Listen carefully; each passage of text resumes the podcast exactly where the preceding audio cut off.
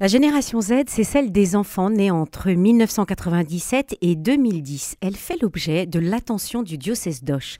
Ce dernier propose en effet les 27 et 28 janvier 2 journées de conférences et d'ateliers pour mieux connaître la génération Z et mieux faire avec. Nous sommes en ligne avec le père Guillaume Langlois, coordinateur de ces journées, et le commandant Bobille, officier de gendarmerie, qui interviendra. Bonjour à tous deux. Bonjour Isabelle, bonjour aux auditeurs de Radio Présence. Oui, commandant Bobille. Oui, bonjour Isabelle et bonjour. Bonjour commandant. Merci pour votre présence ce matin. Alors, né au milieu des ordinateurs, des tablettes et des téléphones, on dit souvent que la génération Z a le portable greffé au bout de sa main. Est-ce ainsi que vous caractériseriez cette génération, père Guillaume Langlois ? Oui, entre autres. Il faut aussi savoir que cette génération Z... va se situer aussi, on trouve qu'elle se situe de manière différente que sa génération précédente par rapport à leur propre famille, souvent en rupture, en tout cas se positionnant à côté sur des questions, on dit, d'environnement, d'argent, de travail. Alors que la génération précédente était se construisait contre la famille. Alors, je pense en particulier à la génération X, de ceux qui sont nés entre 65 et 80. La génération Z, ça va être plutôt une construction en dehors de la famille, dans des réseaux, et donc porteurs de théories qui sont très étrangères à la génération précédente. Je pense en particulier à toutes ces théories qu'on peut entendre, recevoir dans le wokisme, entre autres. Donc la génération Z, à mon avis, se définit par ce que vous avez dit, c'est le rapport aux réseaux sociaux, et donc elle est née avec ces outils, mais aussi participant à un monde philosophique et une anthropologie très différente de celle qui la précède. Une génération qui désire à 68% s'engager contre l'urgence climatique, contre 46% des 65 ans et plus. Donc c'est vrai que, comme vous le dites, une génération qui se construit en dehors de sa famille et qui n'hésite pas à s'investir dans la société, notamment pour ses grandes causes.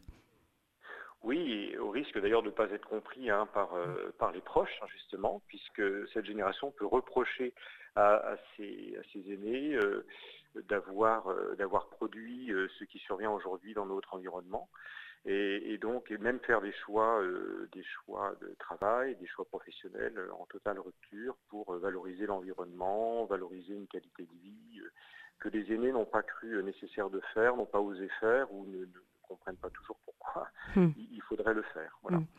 En 2018, la génération Z comptait en moyenne 8 comptes sur différents réseaux sociaux. Avec de telles ressources à gérer, il paraît logique qu'ils passent en moyenne 3 heures ou plus sur les réseaux sociaux chaque jour.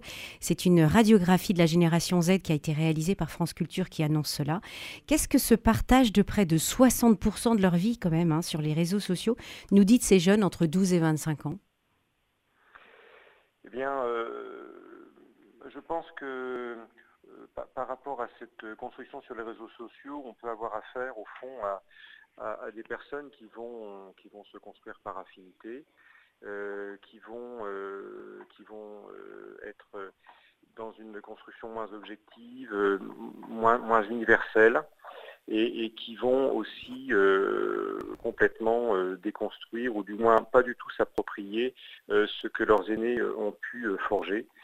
On va avoir aussi, je pense, des personnes qui vont rompre, ou en tout cas qui vont tendre vers une rupture avec la réalité, pour entrer dans une forme de monde imaginaire, c'est possible en tout cas, et puis des personnes qui vont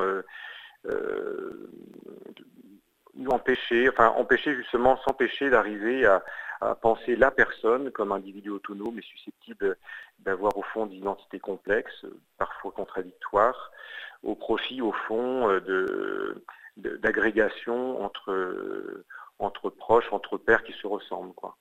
Donc on est là dans quelque chose qui est très nouveau, qui est encore en cours de description. Il se peut que, c'est là-dessus qu'on va beaucoup insister dans nos 2 journées, il se peut qu'on ait affaire parce qu'on va s'adresser à des éducateurs qui rencontrent des jeunes de cette génération qui sont encore des adolescents. Donc c'est vraiment la tranche basse de cette génération. Il se peut qu'on ait affaire à des jeunes qui soient au fond très fragilisés ou besoin d'un accompagnement plus importants dans l'intégration de leur sexualité, dans la prévention, des abus dont ils peuvent être victimes à travers ces réseaux. Mmh. Alors parlons-en justement de la prévention des abus sur les réseaux sociaux. Je me tourne maintenant vers vous, commandant Bobille. Vous êtes officier adjoint chargé de la police judiciaire du groupement de gendarmerie du Gers. Vous interviendrez samedi après-midi sur la prévention et les abus sur les réseaux sociaux. De quelle manière la génération Z est-elle impactée par ces réseaux sociaux ? La génération Z est très impactée par les réseaux sociaux. C'est un mode de fonctionnement chez eux qui leur est propre. On peut s'en rendre compte tous les jours. Vous avez des groupes d'adolescents qui sont des fois 7-8 agglomérés ensemble. Et il n'y en a aucun qui se parle et tous sont en train de taper sur leur clavier ou des messages ou de répondre à des messages. Effectivement, c'est une génération qui se veut très communicante et à la fois oublie de vraiment communiquer avec l'être humain. Et ils n'ont pas de recul par rapport à l'utilisation de ces réseaux sociaux qui fait partie de leur vie. Et pour eux, tout ce qui s'y passe est un monde normal. Alors que la plupart du temps, on constate quand même beaucoup d'infractions commises sur les réseaux sociaux parce que derrière un clavier, c'est plus facile on est plus courageux, on est plus enclin à pouvoir se moquer de l'autre ou participer à une espèce de vengeance ou de chasse au vilain petit canard qu'on a désigné dans un tweet ou par l'intermédiaire de TikTok. Et c'est vous, commandant Bobille, qui constatez justement toutes ces infractions, toutes ces incivilités, voire plus, puisque il y a évidemment beaucoup de violence et un impact finalement qui peut se répercuter sur la vie familiale. Ah, tout à fait, oui. Tout à fait. De toute façon, je pense que les réseaux sociaux, l'usage des réseaux sociaux, c'est comme apprendre à faire du vélo. Si vous n'êtes pas encadré, si on ne vous apprend pas à faire du vélo, si on ne vous apprend pas l'usage, si on ne vous en montre pas les méfaits, ça peut devenir très vite quelque chose de très dangereux. Et une alerte, en tout cas une formation à faire dès le plus jeune âge, à votre avis, à quel moment il faut parler de tous ces dangers Je pense qu'on devrait se poser la question de savoir à partir de quel âge on peut déjà donner à un enfant un portable. Il y a des années de ça, on constatait que les portables étaient donnés à peu près quand les gens rentraient au lycée. Mmh. Donc ils étaient en seconde, première. Après, on a constaté un décalage pour arriver en sixième. Quand les enfants quittaient la maison, allaient dans la ville d'à côté, ça rassurait les parents. C'était quelque chose qui les rassurait de savoir qu'ils avaient encore un lien avec leurs enfants. Maintenant, on voit des enfants qui, avant de rentrer au collège, ont déjà des portables. Et vous voyez les conséquences sur l'attitude de ces enfants ou de ces jeunes adolescents, le fait d'être déjà connectés? Il n'y a plus de retenue dans leur rapport. Moi, je vois depuis ma longue carrière maintenant, on s'aperçoit que les enfants, pour eux, c'est leur monde à eux, ils ne s'aperçoivent pas qu'il y a des choses très dangereuses, comme de se moquer de quelqu'un pendant des mois et des mois et dans laquelle participent des gens qui ne connaissent même pas l'individu. On s'est aperçu que pendant des enquêtes, quand on leur disait « mais tu le connais, tu l'as vu à l'école tu... ?»« Non, je ne le connais pas, alors pourquoi tu as participé à te moquer de lui ?» Et ils ne savent pas. Ils ne savent pas nous l'expliquer. Oui, donc un grand travail de prévention à faire et c'est un des rôles de la gendarmerie du Gers à laquelle vous appartenez. Père Guillaume Langlois, si l'image et les contenus vidéo sont les espaces préférés de la génération Z, parce que voilà, ils sont vraiment attirés par l'image, est-ce qu'il faut nécessairement passer par ces supports pour lui transmettre la foi ? Bonne question. À mon avis, on mériterait d'y réfléchir de manière plus aiguisée, là, du côté catholique, tout du moins.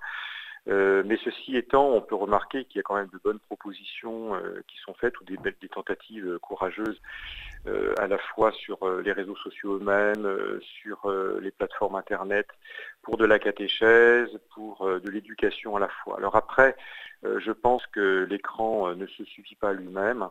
Et que de toutes les façons, dans la foi, on reste dans une économie de l'écoute, du rassemblement ou des assemblées. Et ce n'est pas le réseau social ou l'écran qui peut se substituer à cela, sauf si sauf si on opère à une transformation profonde de notre foi, mais je ne pense que personne n'en a le pouvoir. Donc, à mon avis, c'est un formidable outil pour rejoindre, mais il faut passer après à l'étape supérieure qui est la rencontre, en fait, hein. La rencontre et l'accompagnement avec tout ce que représentent, par exemple, les valeurs d'hospitalité, c'est-à-dire les êtres rejoints, se laisser accueillir par eux autant que les accompagner dans une découverte de ce que signifie accueillir l'autre, sur un temps long, dans de l'écoute. Et voilà, et à mon avis, le réseau social ne le permet pas. La génération Z, vous le disiez au début de notre entretien, Père Guillaume Langlois, elle a une certaine conscience de s'impliquer dans le monde, elle est en rupture par rapport à sa famille, elle vit un petit peu en dehors de sa famille, et puis elle a aussi ce besoin de s'accomplir, ce besoin de se sentir utile, elle a quand même un grand besoin de bien-être et de liberté, elle a besoin de sens, vous en parliez dans le travail. Est-ce que toutes ces attentes sont des attentes auxquelles l'Église peut répondre et de quelle manière? Oui, je pense qu'on a beaucoup à recevoir de cette génération. C'est tout le mérite d'ailleurs des textes du magistère. Hein. Je pense à cette exhortation post-synodale Christus Vivit du pape François. Je pense aussi au dernier directoire de la catéchèse, des documents qui ont complètement enregistré hein, cette évolution anthropologique, avec l'idée selon laquelle on a beaucoup à recevoir de ces élans créateurs, de cette audace à vouloir retrouver un rapport plus sain et plus direct avec le vivant. Alors avec des mises en garde dans ces documents ecclésiaux, c'est attention à ne pas rompre avec les générations précédentes. On a tout intérêt, pour le bénéfice de tous, hein, à conjuguer, au fond, on pourrait dire nos talents, qu'on soit jeune ou qu'on soit vieux. Mais on peut repérer quand même une audace, c'est peut-être le mot qui me vient à l'esprit là spontanément. Alors d'aucuns penseront qu'il y a 10, 20, 30 ans, les mêmes audaces auraient été plus compliquées, on ne peut pas faire d'anachronisme, enfin réjouissons-nous tout de même de voir qu'on n'a pas forcément affaire à une génération aphasique, hein, mais on a affaire à une génération qui est traversée par un véritable dynamisme. Quoi. Mm-hmm. Il faut être capable de le capter, quoi. Bah, non pas tellement pour le réorienter, à la limite laissons-nous surprendre, hein, mais pour pouvoir le comprendre déjà et peut-être nous laisser entraîner nous-mêmes. Hein.